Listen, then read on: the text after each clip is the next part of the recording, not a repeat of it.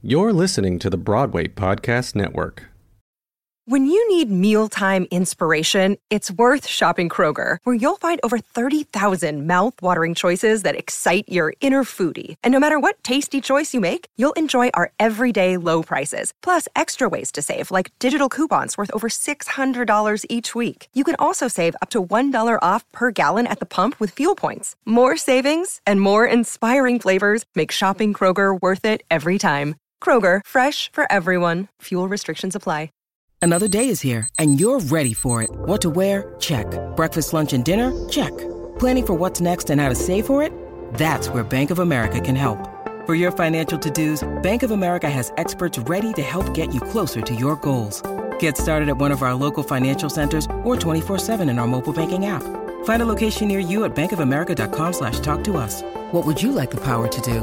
Mobile banking requires downloading the app and is only available for select devices. Message and data rates may apply. Bank of America and a member FDIC.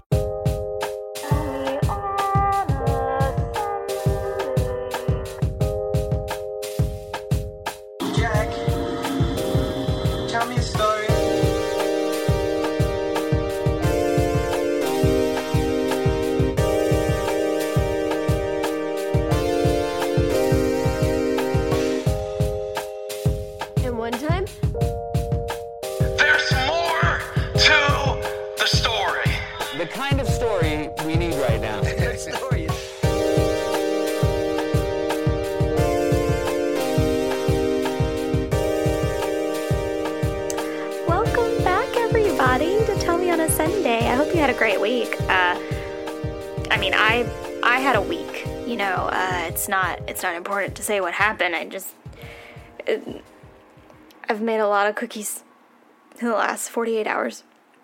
I've also not eaten a lot of cookies. I just like cooking them and then you know taking them out and looking at them for a while. Anyways, hi. Today's special guest is truly, truly, truly special. Uh, as he says in this interview, he didn't have to do this. he says it with love, though, don't worry. Um, but this particular guest is an icon, a gay icon, an Asian icon, an Asian gay icon. He's the best.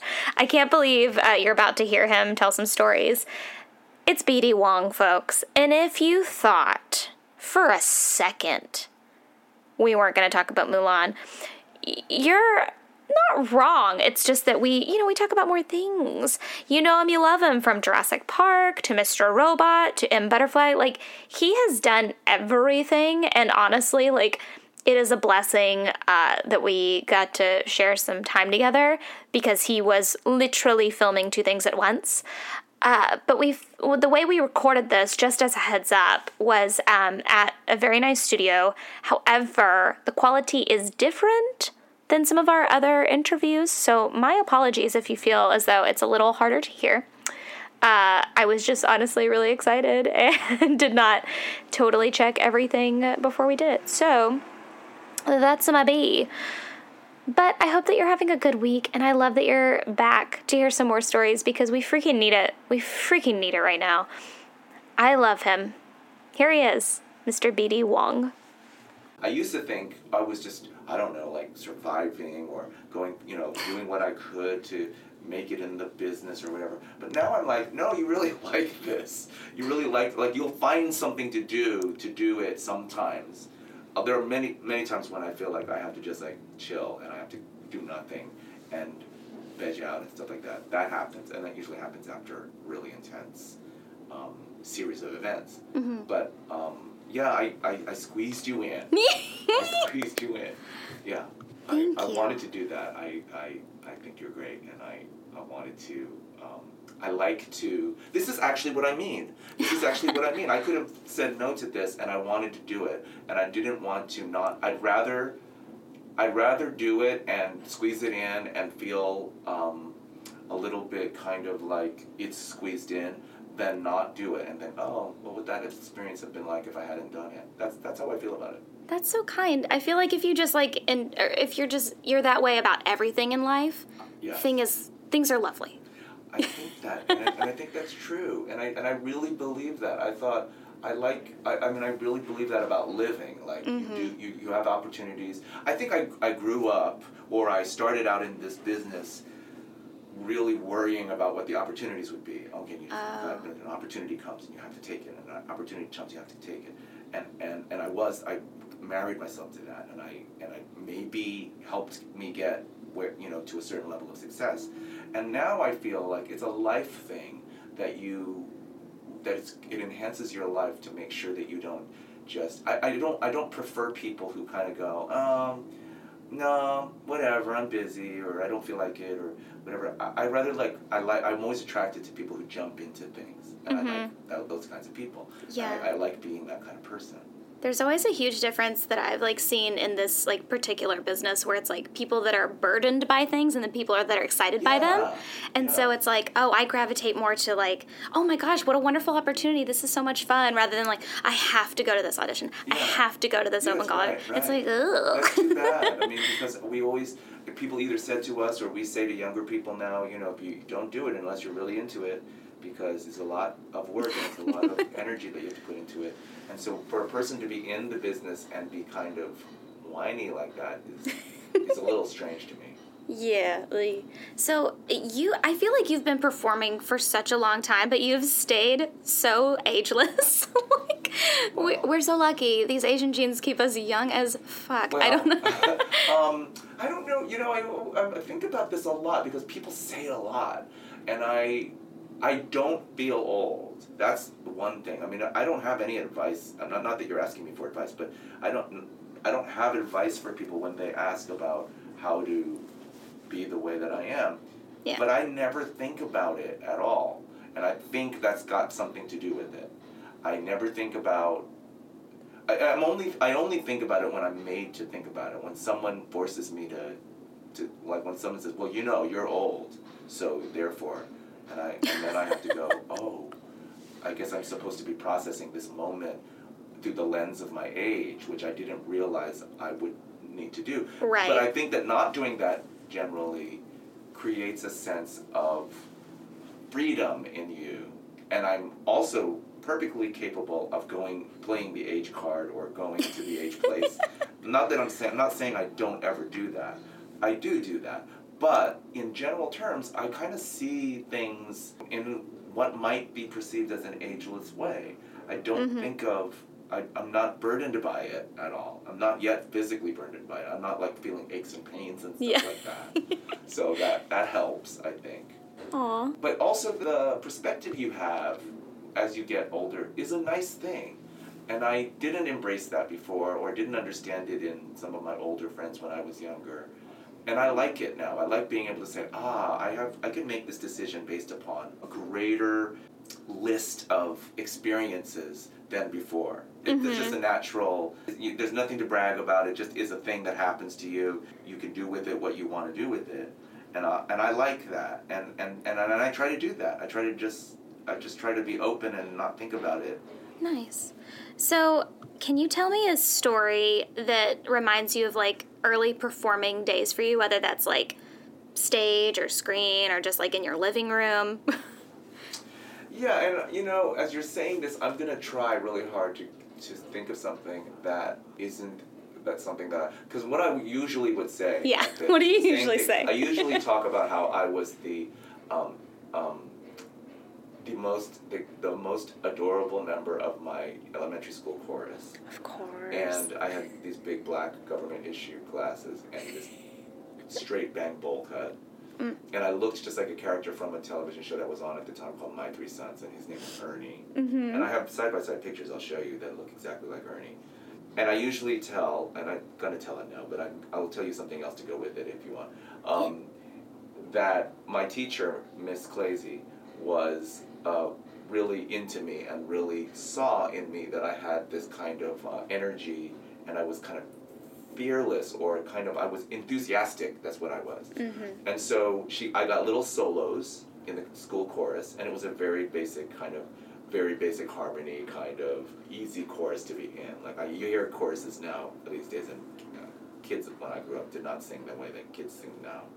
But anyway, we were in the chorus, and I would get little solos, and then she would also give me little assignments in the winter concert or whatever to introduce the songs. Mm-hmm. And I think she did so because I had a way about me that was kind of outgoing and and I guess thought it was cute, and and, and, and so I was kind of kind of precocious and bespectacled, and and people liked me, and so I, I- and I was the tiniest person in the whole choir, and so I was in the middle of the first row, and the tallest people were on the outside, um, outside of the same line of students that I was in. So the the whole choir went like this to me Uh, and and and I remember my dad bringing a little cassette recorder and recording the the concerts, and he had all these tapes that I still have, and and very nice warm feelings about performing.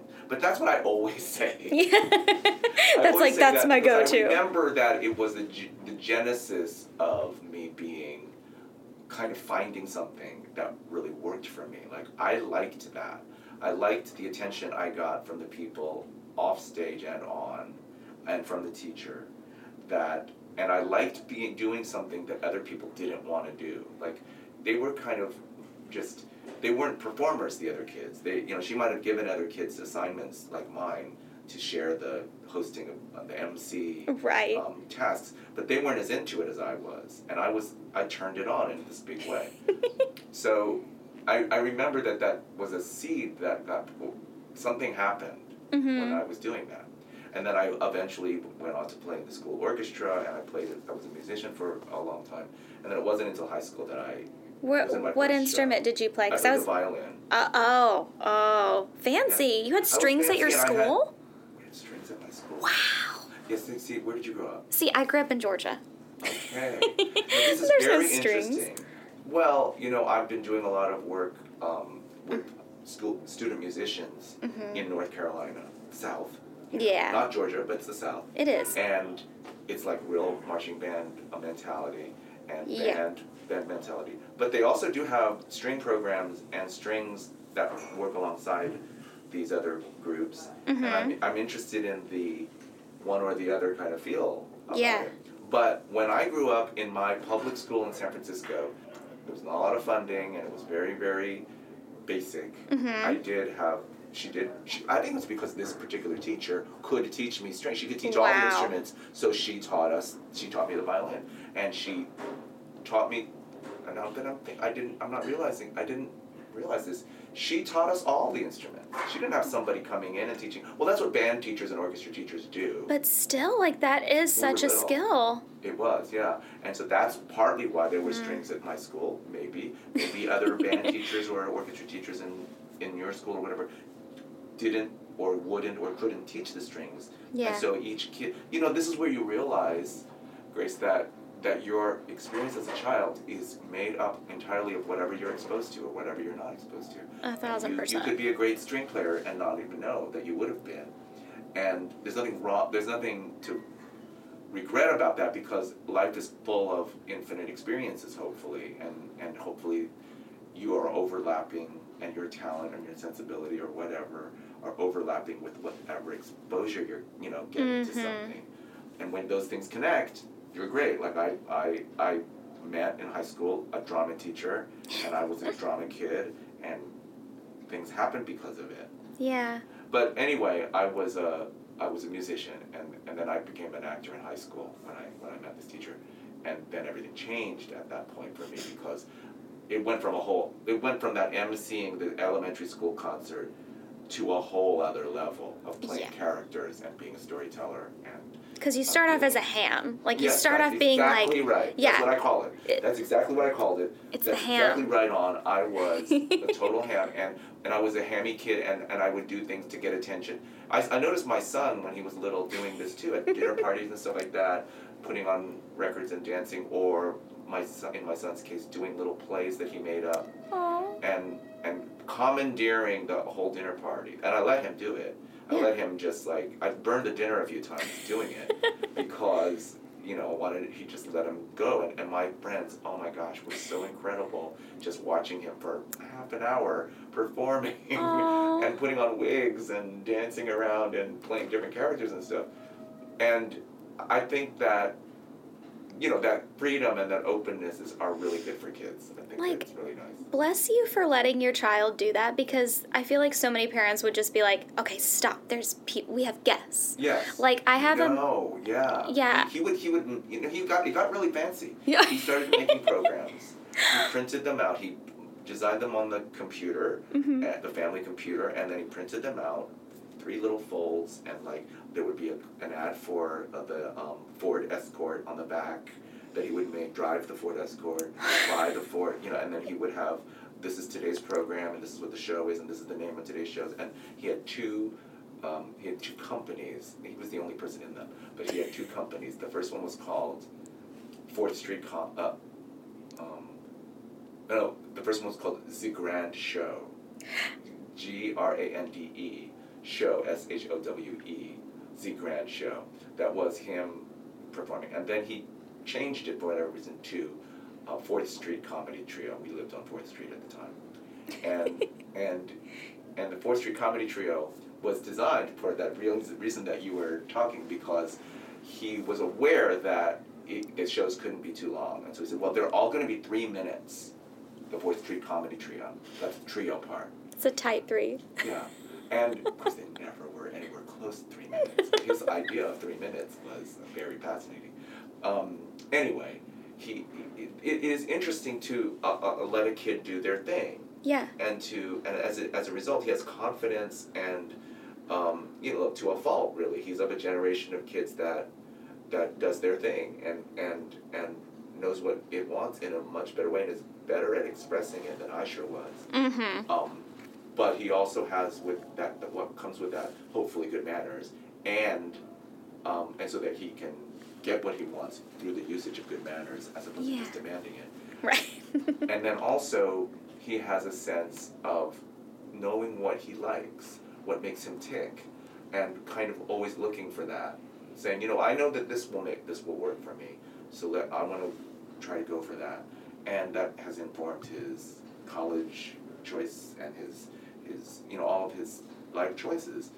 And I I struggled with those life choices, those same ones. I mean, I knew I wanted to be an actor, but how I Mhm. would go about that was much less clear to me than it, than his path is for him, and, and I think it's partly because he he has a a clearer channel to knowing what it is that he actually wants. Yeah. That's it's it is really hard, especially now. I, I don't know the difference uh, obviously because I'm in this world now. Yeah. But can you tell me, I guess, like a story of like you getting into that besides like, well, and then I did this and da da da. Well, a story of getting into what specifically? Tell like me. theater. Oh. Well, I, you know, I mean, the story is that I was in my um, math class or something, and I was sitting next to a good friend of mine, um, Sherry Samuel, whose parents had a little um, community theater company, and then she was sometimes played the, the, the, the child's part in a show or whatever, and and she knew what it was like to be in the theater. And a teacher came into the class, interrupted the class, and said, "We're recruiting musicians for the, the school musical, and and you know I want to sign people up." And I and I said, "Oh, shoot, I play the violin, you know." And I really think that the school musical that sounds kind of cool. There's an orchestra and there's actors on stage, and you know I've seen musicals. I, I love them. And, and okay, so so I'll do that. And, and she just in adamantly said, no, you don't want to do that. She said, you the action is not in the orchestra pit. The action is on the stage. And I did secretly want it, you know, because I was hammy, like we had established. I wanted to do it, and I wanted to um, have somebody make me do it. Mm-hmm. And so I just went with it. Oh well, if she, if you want to do that, I'll go and do that with you. You know, it's kind of the way it was. And that's when I met this teacher who gave um, all the leading parts of this show, which was Guys and Dolls, to the upper class people Mm-hmm. and upper class persons, and said, you know, I can't give you a part, but um, if you hang out, I will give you a little part. If I need somebody to do this or a little that, if you hang out, I'll do that. And I hung out every day. I sat next to her or near her. And when she needed a policeman, I was a policeman. When she needed a, a guy to break a bottle over somebody's head in a brawl, I did it. And when I she needed a voice on the telephone, I did. I played a string of parts and I had all these costume changes, and I ended up having like a big part, not really a big part, but I had lines and I had You had things to do. I had things to do throughout the whole show. and then from that, that began this kind of relationship with her where she gave me a lot of opportunities that other teachers would not have given me. And I was grateful for it, including let me, letting me direct and choreograph and design the sets and design the posters and, and all of this stuff. She just fully accessed me and said, you, you can't, um, you mustn't squander this potential that you have. You don't know what it will bring you, but you have to explore all these different things that you know how to do or that you can do that you have an affinity for. And then they'll it'll you'll discover things. So even today, now Wow. now at, at the age that I'm at, I'm still read acquainting myself with being a writer and a director and and and, re- and creating things from a non-performance perspective. And that's all stems back. It all goes back to mm-hmm. Mrs. Janus and, and her faith in me, but it wasn't just faith in me. It was like her do, being what a, doing what a teacher can really do, which is like, oh, I see this person and this person has all this stuff going on, and they they don't know how to focus it. I, you know, mm-hmm. I'm sure that I was like this completely unfocused.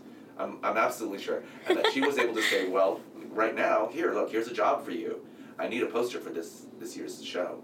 So design a poster, and then I would spend 48 hours concentrating on that one task. the font type and, learning then how to do the it. yeah yeah And and then she taught, she brought me, took me from that stage to the print shop teacher at school Mm-hmm. to teach him how to print these posters and what how them how that works without taking print shop. How you know show him that process. So I learned all these random things throughout my whole high school career. I was a terrible student, probably because I was so enlivened by all these really. well that didn't matter yeah like It didn't really that matter. that didn't matter because you had all this other stuff going on You're At the time, it didn't, and, and and even now, it all worked out for the, the way that I needed it to work out. I don't recommend people um, not being good students, but for me, my energy just went to a whole other place. mm-hmm. But I'm not so sure if I really answered your question. But that is kind of me talking I don't up care. for a little bit on on the subject of how I got into it. I absolutely freak out when it comes to singing harmonies. I hear someone sing a different note than me and I assume I'm wrong. I've always looked for a better way to train my ear and give myself more confidence in my harmony singing ability. Now I get to tell you about my new go to app, Harmony Helper. Playbill features writer Ruthie Fierberg calls Harmony Helper a lifesaver for auditioning actors. Broadway Con star and Harmony Helper artistic advisor Rob McClure has called the app a game changer for the musical theater industry. Harmony Helper will help you develop the skills to harmonize using the newest tech available. With Harmony Helper, I can literally scan a sheet of music with the camera on my phone, and the app does some kind of witchcraft and maps out the harmony parts. It converts each line of music to audio, allows you to control the playback volume for custom control over your learning process. And then this, this is the crazy part. It provides real-time feedback to let you know if you're singing your part correctly. Take the rehearsal room into your own hands with Harmony Helper. Download it in the Apple App Store or Google Play Store. You could literally I, that's the thing i try to tell people is that like i could make a suggestion and if you never talk about that thing Yes, i don't that's right. care Well, yeah, well, people are interesting. That, that Yeah. is the general, or hopefully they are. And and so when someone's talking about what's something that means something to them, there's nothing wrong with that. yeah Yeah. Yeah. So you okay? So I guess like to give you some backstory, I remember being in like middle school theater, and funny enough, actually, we were doing "You're a Good Man, Charlie Brown." Oh, wow. And at the time, I was telling uh, my drama teacher, um, I was like. Well, I mean, like, because I was, of course, I was a Lucy, like hardcore. I'm a like head to toe, whatever. And I was like, I can't wait to do this. Like, I will be, because I thought what I was doing was momentous. I will be the first Asian person in this show. And he was like, You are not at all the first Asian person in this show. Also, it's like middle school theater. I'm acting like if it's like my off Broadway debut. Yes, yes. Because it You might as well, though. I mean, you have to in order to be uh, committed to it. You do. I mean, but anyways. Yes, but he Yeah. but he shows me clips of you doing Uh-huh. like Madame Butterfly, and he shows me clips of you like doing Charlie Brown, and I was like, oh, like I didn't like it didn't compute for me that people existed in this realm because Well, I had not they? seen them. I had not seen them, especially like growing up in Georgia. I never like there there are no Asians. I don't know if you know. Like they there are some in Atlanta. I just Yes, did right. not see them at all. Like my community was actually 80% Hispanic. So Uh-huh. I grew up being like bilingual. Uh-huh. And so that was my understanding of everything Yeah. was I don't. Was your community like uh, very Asian? Were you like It I'm a was, yeah. standout? Like what's going on? No, I mean it was. It, I have a, a lot of different um, uh, overlapping environments. Mm-hmm. I grew up in San Francisco, so tons of Asian people, tons of Chinese American Yeah. people. My great grandparents came to um, San Francisco was an ideal place for people to come from Hong Kong, and so Mm-hmm. tons of Cantonese speak. Chinatown there is like super intense and like a little. It's like going to a foreign country. It's like you can not hear English at all. Even today, still, Chinatown is a very intense Chinese centric community. Mm-hmm.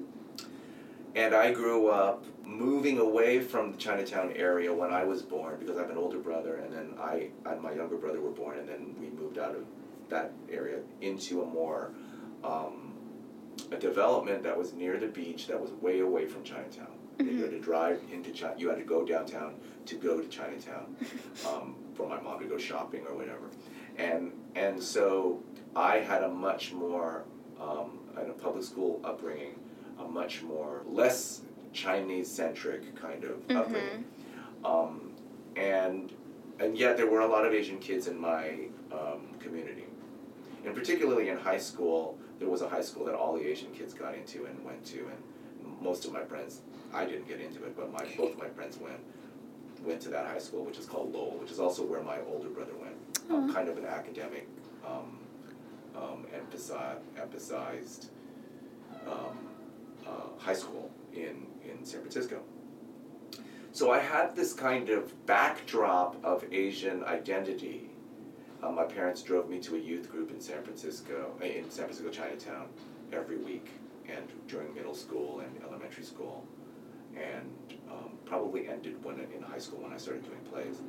But that was a way for them to kind of have us touch base with our Chineseness, That's which we kind of didn't know what to do with. We weren't Yeah. sure at the time because you're just in it, you don't really know. Yeah. But now I look back on it and I go, oh, I see that was very valuable and very gave me a lot of context and gave me a lot of an identity. And I, I just directed a play uh, that took place in, in Chinatown with a teenage boy in San Francisco Chinatown. And I understood that boy a lot better than I would have if I hadn't had that experience. So that's that's great. And there were also lots of gay people, and it was the '70s, and there were um, there was a lot of um, growing understanding about the gay community uh, and tension about it. Mm-hmm. And tension for young kids like me who were, you know, realizing or understanding more and more what their relationship to that community might be. Well, but but the, the point is that um, around me were these different communities of people, and in some ways I went in and out of feeling like I belonged in them Oh yeah. you know, like you don't really know if you belong in the gay community when you're a young gay kid that's discovering that part of you. You actually kind of push it away at the in the beginning, if in fact you get the signals from the outside world that it's not cool to be that. and, and so I, I felt like, oh well, I know I have these feelings, but maybe they're just feelings and maybe they go away or whatever. And then kind of trying to ignore that. And then the Asian American thing was of great conflict to me. I wanted to be an actor and I didn't know why or how I would be eh, looking Yeah. at what was on television at the time. So I have real conflicted feelings. Of, I had very conflicted feelings about these these overlapping communities and what my role in them might or might not be. And I have a I find similarities in my feelings for each of these communities. Like they're minority communities, there's a stigma about them when it comes to being an actor in some ways. There's um, there are individual things that at this point in time I would say are the are the most identifying things about me, the things that I like about me. But at the time there were things I wanted to push away, both of them. And so coming around was a big um, a big journey for me, and it took um, certain jobs that I had and certain experiences that I had in those jobs and a certain amount of success to feel um, all embracing about both of these communities. And it took parenthood. Parenthood was a part of it. When I became a, a parent, I felt that coming out was absolutely essential. And that being out as a as a gay parent at the time was was really. Uh, uh, it, it, was, there was no other there was no way around it actually, Yeah. and it was also important, and so I, I I really got into it at that point, and I was really super happy to be gay because of the situation I was in, and and I and that was that was very positive. And that was just what, like, you'd say like 20 years ago? Yeah, my son was um, bo- born through surrogacy, and he was conceived in concept during Charlie Brown. Wow. It was like during Charlie Brown that it, my my my partner then and I, my my my son's other dad, um, said let's have a baby, and it was actually when we were on tour with Charlie Brown. Um, because we went on this big tour before we came to New York. We were in Illinois, we were in Detroit, St. Louis, and um, Wilmington, Delaware. And on a, one of those five stops, it was when we were in Chicago that I went to the sperm bank in, in Oak Park, Illinois. I drove. It was hilarious because I had a certain day that I could do this because we were in tech and we were re- rehearsing all day. We were changing the show constantly. We Yeah. were in Skokie, Illinois, and I had to go to Oak Park. And I, there was a window of time that I could get away and do this. Maybe it was the day off or something like that. And I, I, I had to go to the car rental place to rent a car. And all they had was a giant red pickup truck. Oh. So I drove this big redneck pickup truck to Oak Park, did my thing, and came back. And when I came back to the hotel in this big red pickup truck, Ilana Levine, Lucy, and Kristin Chenoweth were in front of the hotel. But what are you doing? And I and I just said, you have no idea. You're like, I'm getting a baby. Yeah. I mean, it was very funny and very. Um, I remember thinking, oh, I'm going to remember this because it's just so interesting and, and strange. And I was having such an intense experience doing that show because they really put us to work Mm. um, on the road, refining the show, you know, Yeah. rehearsing the show all day and then doing a different version of the show at night and having to put up on the call board, this is tonight's show, by the way. We're not doing that one anymore. Now we're doing this one. This version and of this it. time we're doing this one instead of this, and the order's changed, and this is how we're doing it. Don't forget. And people don't realize like you're being handed a new script. Yes, you're being like you're getting new pages. Oh, we're cutting this part. Yeah. It's it's such a and, crazy and it's thing. great and even like you know I, I don't know I don't have a specific remembrance of this but for example if you're an usher in that theater and you see the show one night and then the next night it's like wait how did that happen exactly Mm-hmm. because the, the show would be rather different and and fun in that way and and and and it was a great experience to do that it was a really positive um, learning experience for me They look like a fun group of people. it was a very fun group of people. A lot of um, there was a lot of you know when you work with um, funny people and when you work with talented people, there's a lot of really great brain action that can happen, and also funny people can sometimes be really crazy, and I, myself included. I'm- Yeah. I'm not like I, I'm not saying that oh I was they were all crazy and I wasn't. We all fed off each other in this kind of kind of cool way. Mm-hmm. And and we were all like, and it was such a small group, six of us, that we were all kind of intensely in it together. You you couldn't escape each other. You couldn't you couldn't um, separate yourself from that. Yeah. And so, as, uh, you know, uh, well, I guess you could on your day off or whatever, but but when you're on, in that theater and you're on the stage, it was a real ensemble effort, and that, mm-hmm. that was really nice to be in a, a tight knit group like that. I gotta take a second and tell y'all about my personal training coaches, Steve and Rachel Payne at House of Pain. I've been doing their workout programs, let's say three years, and they shape bodies. And yes, they prepare people to compete in bodybuilding shows, which some of it's your jam, it's not my jam. What I love about them is that they understand the look that I want tone, fit, something that's sustainable for my lifestyle. They create a custom individual plan that includes my workouts, my cardio, and my nutrition. I do their online program, but when I'm in Atlanta, I do one on one training with them at their facility, and it kicks my ass. They FaceTime me whenever I have questions, alter my plan when needed, and no matter what stage you want to step on competition, career, lifestyle, a red carpet, wedding, whatever it is House of Pain personal training is the most personal training you can get. Visit their website, Train with Payne, T R A I N with P A Y N E dot com for more details. Well, it's like when you work, I feel like people um, kind of associate a lot of your work with very serious things. Yes. But then I'm like, honey, have you seen Father of the Bride? like, do you, are you aware? I find, yeah, I mean, I'm, I'm, I'm always in conflict about that, like on Twitter and things like that, Yeah. because it,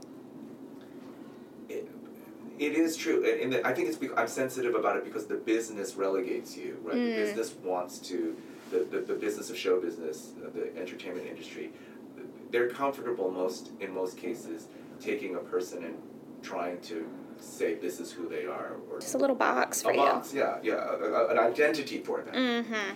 And and I always found that um, I never even paid attention to that. I was always trying to kind of do my thing, and, and I don't like to repeat things, and so I always try to. And so sometimes, if not repeating something meant being funny when I wasn't funny before, that's what I, that's what that's a that's a choice that I would make, and I've enjoyed for many years now trying to bounce around in that way.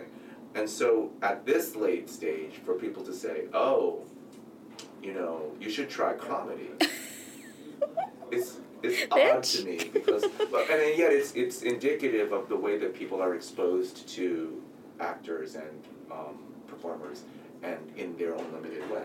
Yeah. And, and, and people, some people are going to delve into what a person's into and who they are and what their sensibility is or what their uh, artistic energy is all about. And some Mhm. people are perfectly happy you just doing that one thing.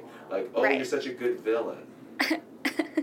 and, and, and maybe I am a good villain. I'm, I'm not saying I'm not a good villain, but it's a very reductive thing to kind of say. Yeah.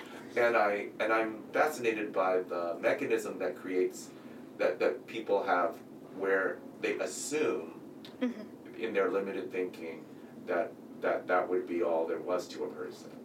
Yeah, it's like, I don't know if you're aware, but actors have range. Yeah. Well, people have range. yeah, people. You know, even our uh, even your friends and your your coworkers and stuff. We're all different people in different. It's like that thing when you when you're a kid and you see your teacher at the grocery store, and you freak out because it's like, oh, that's weird. I don't. You're out of place. That person in a jogging suit, like with this holding, you know, pe- you know, package of meat. You know, Mhm. I don't. I'm not comfortable with that. That's not part of my view of who they are Mm. and and and and what I love is the is the is leaning into that. I Mhm. love going. Well, who else are you? And who else are you? And who else can you be? And when will I get to see that person? When I meet people, I'm more, much more interested in the other sides of them that are not exposed than the obvious one that's being presented. Be, maybe because of the experience I'm having in the in my own. Well, yeah, you're able to, like, I'm, use. I'm empathetic Yeah. to their differentness and also curious about what their differentness might be. Well, you know, I Yeah. mean, not to be super crass, but I'm going to be really super crass.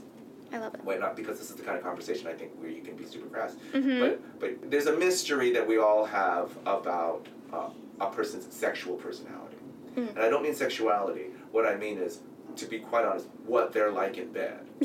Yeah. Okay? because in many cases we're exactly who we think people think we are and in many places we turn into a whole other different person it's just a fact of life we can all get over it it's Yes. true and it's cool Yes. it's a very cool thing and so i'm not saying that i'm spending all of my time meeting new people guessing or wondering what they're like but the, the knowledge that That's all is- I do. the, the, the, the knowledge that there's a character no, it isn't mm-hmm. all i do but, Yeah. i do do it but but the knowledge that there's a character that we are that is not uh, apparent one not apparent and also not for everyone to- Yeah. to partake in um, and but also is for certain people to partake in or is for everyone to partake in if that person so chooses Right. like porn stars or whatever Yeah.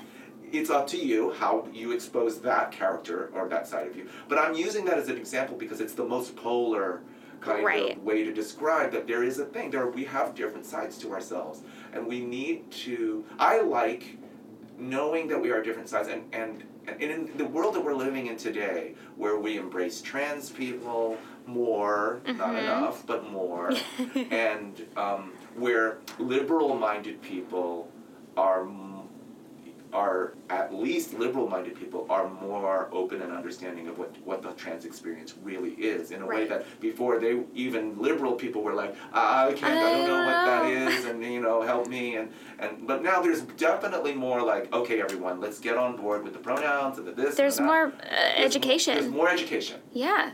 so in this world where we are living in a way there's an openness that's potential, it, it's really great when we can kind of open ourselves up to the idea that people are all not just one thing. And I, I don't and I don't mean that trans people are not are, are, are, I'm not comparing trans No, people no. to this equation. I'm just saying that sensibility allows us to see to see, hey, you know, there are everything's not so obvious and binary. It's just not. Yeah. And, and and I think we lived in a world even during Obama. Mm-hmm. We lived in a world where we thought, okay, good people, bad people, and and you know there was this there was no in between, Mm-hmm. and and the good people were always going to win, and the bad people were always going to just kind of have to deal with it. Yeah. And I don't think we think that way anymore. I think we are more open and forced to be more open, whether we like it or not. Yeah. We're forced to be able to to be able to go, oh wow, the world is very complicated, and the world is full of lots of different kinds of people, and they have different facets and they have different motivations, and I cannot change them if I want to. Yeah. I can't just say, here's my great, beautiful, um, groundbreaking president, and that therefore the world has changed. The world did change, but it didn't change the nature of humans. Really. Yeah, I can't. Yeah. You can't really do that. And I think we were, in some ways, kind of naive to thinking that, believing in our everyday world, going out into the world, wow, the, the world was unfolding in a way that felt very progressive and was moving in the right direction, whatever that is. And, and, and, and here we are today thinking, this is 2019 when this was recorded, um, that wow, it's not really quite like that. It's it's very complicated. Yeah. And people are very complicated. And so that's what I like about meeting new people or, or assessing people is understanding the different facets of that. And that's why I'm interested in acting because um, being interested in the different sides of people that sometimes are unexpected. And I think you're almost always uh, giving a better performance as an actor when you kind of find that thing that feels real but is unexpected. When you choose the things on the list that are the obvious things to play any character based upon, to base your character upon, you're, you're, you're not doing yourself a service. You're, you're, you're not deep, going deep enough because people are way too complex for, um, um, you know, um, evil people cry and, you know, all of these kind of dichotomy, you know, these things that people think are, are, are, are exclusive of one another are really not. The human experience is too complicated. I think like literally an example of that is you just just this year doing Mr. Robot and Nora from Queens in the same Yeah. time. Do you know what I mean? Like I think that For that me, is yeah. such an example of like you as an actor being like I can do both. Yeah, I, uh, and, and that is what I mean. That Yeah. is exactly what I mean. I mean, I did them within, I was doing them at the same time. Jesus. I was doing them at the same time. There's one, there's a video of me that hasn't come out yet that I will put on Instagram soon, where I fast forward, I did a time lapse of me in the makeup chair at one show, and then went to the same day to the other show, and in a completely different mindset, because it had to happen that one particular day, and and yeah, that's it's it's, I'm so happy to be able to do mm-hmm. that. I'm just so I feel like I'm really myself when I'm doing that, and um, I feel like it was a long time coming for me to be able to do that kind of work or have that kind of day Yeah. because I Well, I feel like you love it. Like I do love it. This is, this is how we started this conversation, Yeah, right? yeah. It's exactly the way this conversation began, which was me going, yeah, I'm going to squeeze a lot of stuff in and, and do it all in this. And, and I remember my agents or my manager calling and saying, okay, this is going to be very hard and very weird, but you're going to have to do it because there's no other way around it. You have to go to Mr. Robot in the morning, and then when you're done with Mr. Robot, you have to get in a van and go to Nora. And I said, okay, that's, I mean, it's one day, right? It's not every Yeah. day. And, and she said, yeah, and so, um, and, and, and, and I think everybody should have an experience like that in, in their lives at one time or another because it's really interesting. I think it's well, it's a good challenge to you as like a as a performer and an artist, just as an artist in general, like Yeah. being like, okay, I have to do that, Yeah. and then how can I make that work and make sure that I'm very present in both tenses, That's right. which That's is so beautiful. Yeah. But I think hard. theater prepares you for that. But, you know, that is absolutely right. I would have. I was just going to say that it has something to do with. It's a very theatrical kind of enterprise because the the um, the day to day and the kind of discipline is kind of. I don't mean to say that people that work in television and movies aren't disciplined, but there's a training that comes with being in the theater. There's no question about that. And if you're really an actor in the theater, you've probably experienced some version of this training. Just by nature of the fact that if you've done enough shows, that's a training. Mm-hmm. So even those who have not had formal training or class training or or or conservatory training have had a training in the theater by doing enough shows. And it, it is training to be in a bunch of television shows too, but somehow there's a physical experience that you're having when you're in a play or in a musical. That's different. That's more demanding, possibly. I'm not exactly. It just feels like the stakes are high. Always, it feels like okay, Yeah, you're I'm using your doing body it. more. Yeah. You're using your voice. You're using. Uh, uh, you, you're, you're also in a um, in a rehearsal process that lasts lasts for four weeks. You're in an intellectual process that you uh, you is very hard to learn in a television context. If you're a young actor only doing television, you're not going to learn this kind of sensibility of table work and talking about character and going in, talking about backstory and talking about what each line means and why you're saying it the way you're saying. You know why a portion of a scene means in context to the whole scene, and all of that. You- You're going to rush that process in the tele, and you, you can become very good at rushing it, and you can be still good and be a good actor, but you're not going to have this um, foundation of discussing character that is so valuable to have that you get in the theater. And so that do, did prepare me to kind of flip back and forth on that day um, to to be able to do it and not implode or to, to be able to focus even. Um, so that's nice. That's a, that was a good thing. Nice. Well, we're, we're reaching the end of this whole thing, which wow. makes me sad. But we're going to do this part of the podcast that I did not prepare you for, Oh, um, which is more improvised, where it's called uh, Short Story. And I'm just going to yell out a word, or I can, you can go first if you want, if you're like so bold. Uh, but you or I will do a word suggestion, and then the other person will have two minutes to tell a story that may or may not be about that word. Oh my goodness. I Okay. know. Um, um, no, I can't go first. Okay, okay. I'll I'll go first. You think of a word, and then I'll start my time. Okay. You ready? Oh wait, now and after the two minutes, I have to say my word, and then you do yours, or we both. Oh, we'll have a break. We'll have a second to break. No, but I'm not going to say my word until I'm done with my story. So you're going to give me a word first.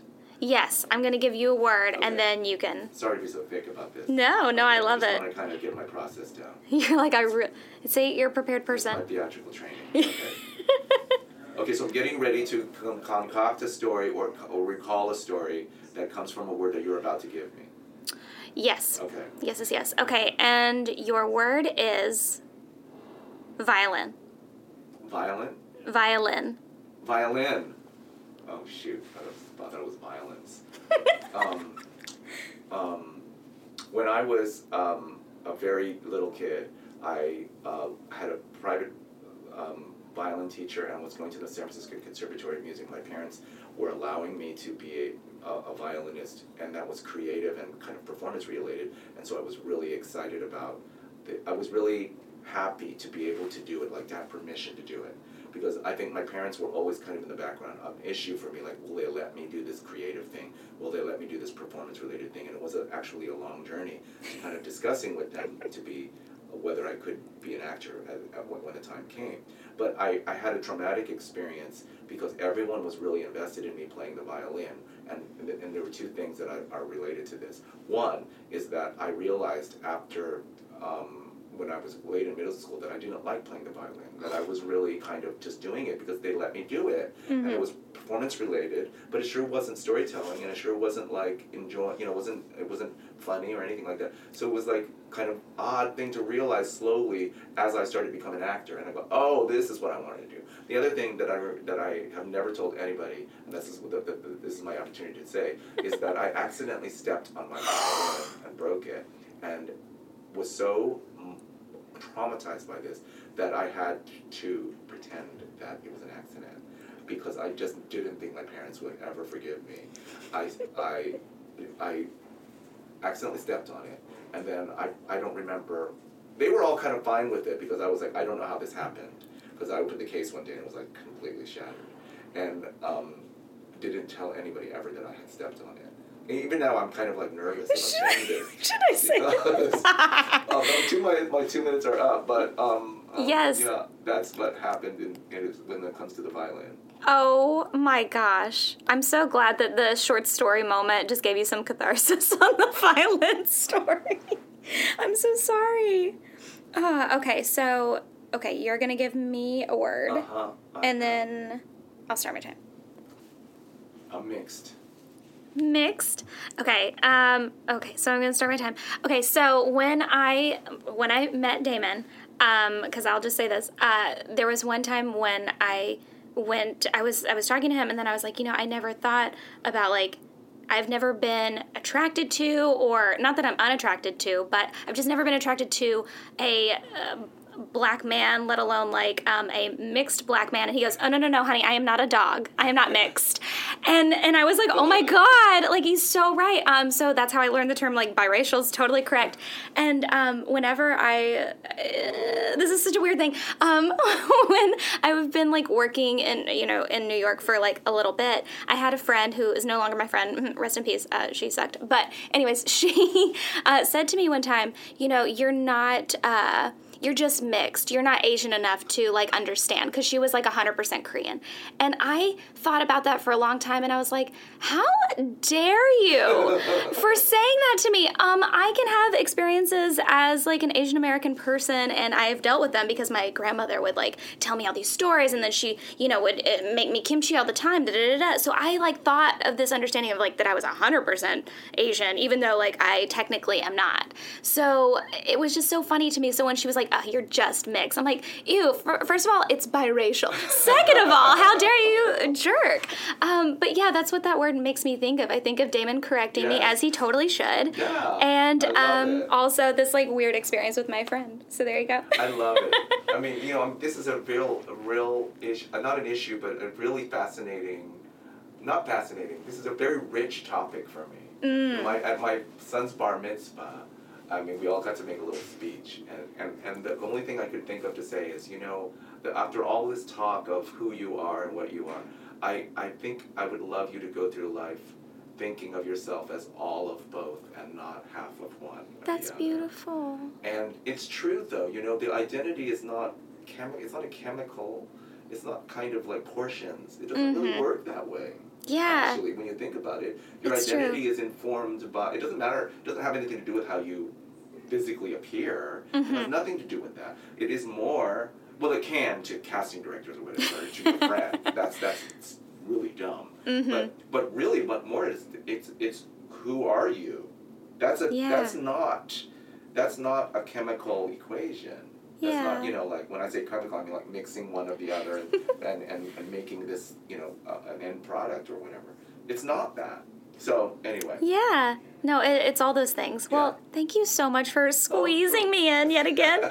and um, I, yeah, I'm still gonna pimp all of your stuff coming out. But is there any other project that we uh, may kind of know about that you want to talk about for a second? I mean, I have been working more as a writer and director now. Mm. I just directed a play called The Great Leap um, at the Pasadena Playhouse, which is um, running now, um, depending upon when this comes out. It was a great experience, and I had a very kind of great success, luckily enough, and, and, and that, that, that makes me feel good, and it's, that, that was a really, really great experience.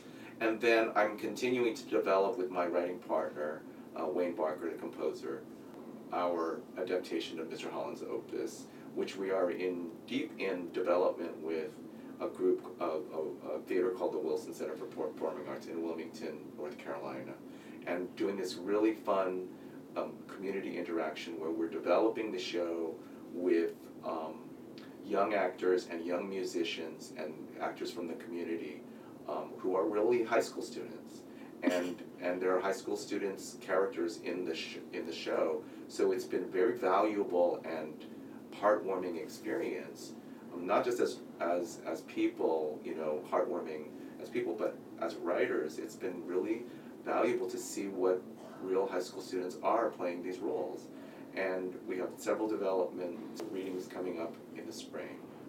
And we're in talks for a an actual production, which will be in the summer. That will I'll let you know when that's really final. And that project has been taken up a lot of um, bandwidth for me, and I, I, and happily so because I really really love writing. I really love writing lyrics. I really like directing musicals, and so um, I'm following that. Nora from Queens is going to air in January, and Mr. Robot is is, is ending its um, is airing its last episodes by Christmas. Wow. So that's all new stuff, and then there's a Jurassic World three be, which will be made in June. I, it will be made next year, and I think I'm working on it in June. Wow. Okay, so you're pretty free time wise, and um, yeah, retirement's fun, right?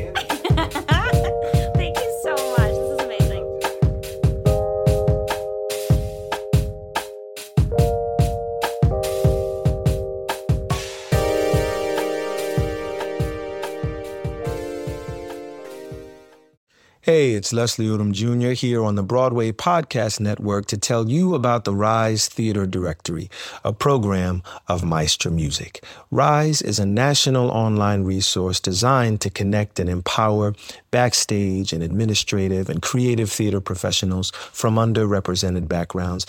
If you work or aspire to work in the theater community, this can help you find your next project. And if you hire theater professionals, search the Rise Theater Directory to find your next team. Create your profile now and get more information by visiting risetheater.org. That's theater with an R E R I S E T H E A T R E dot org because only together we rise.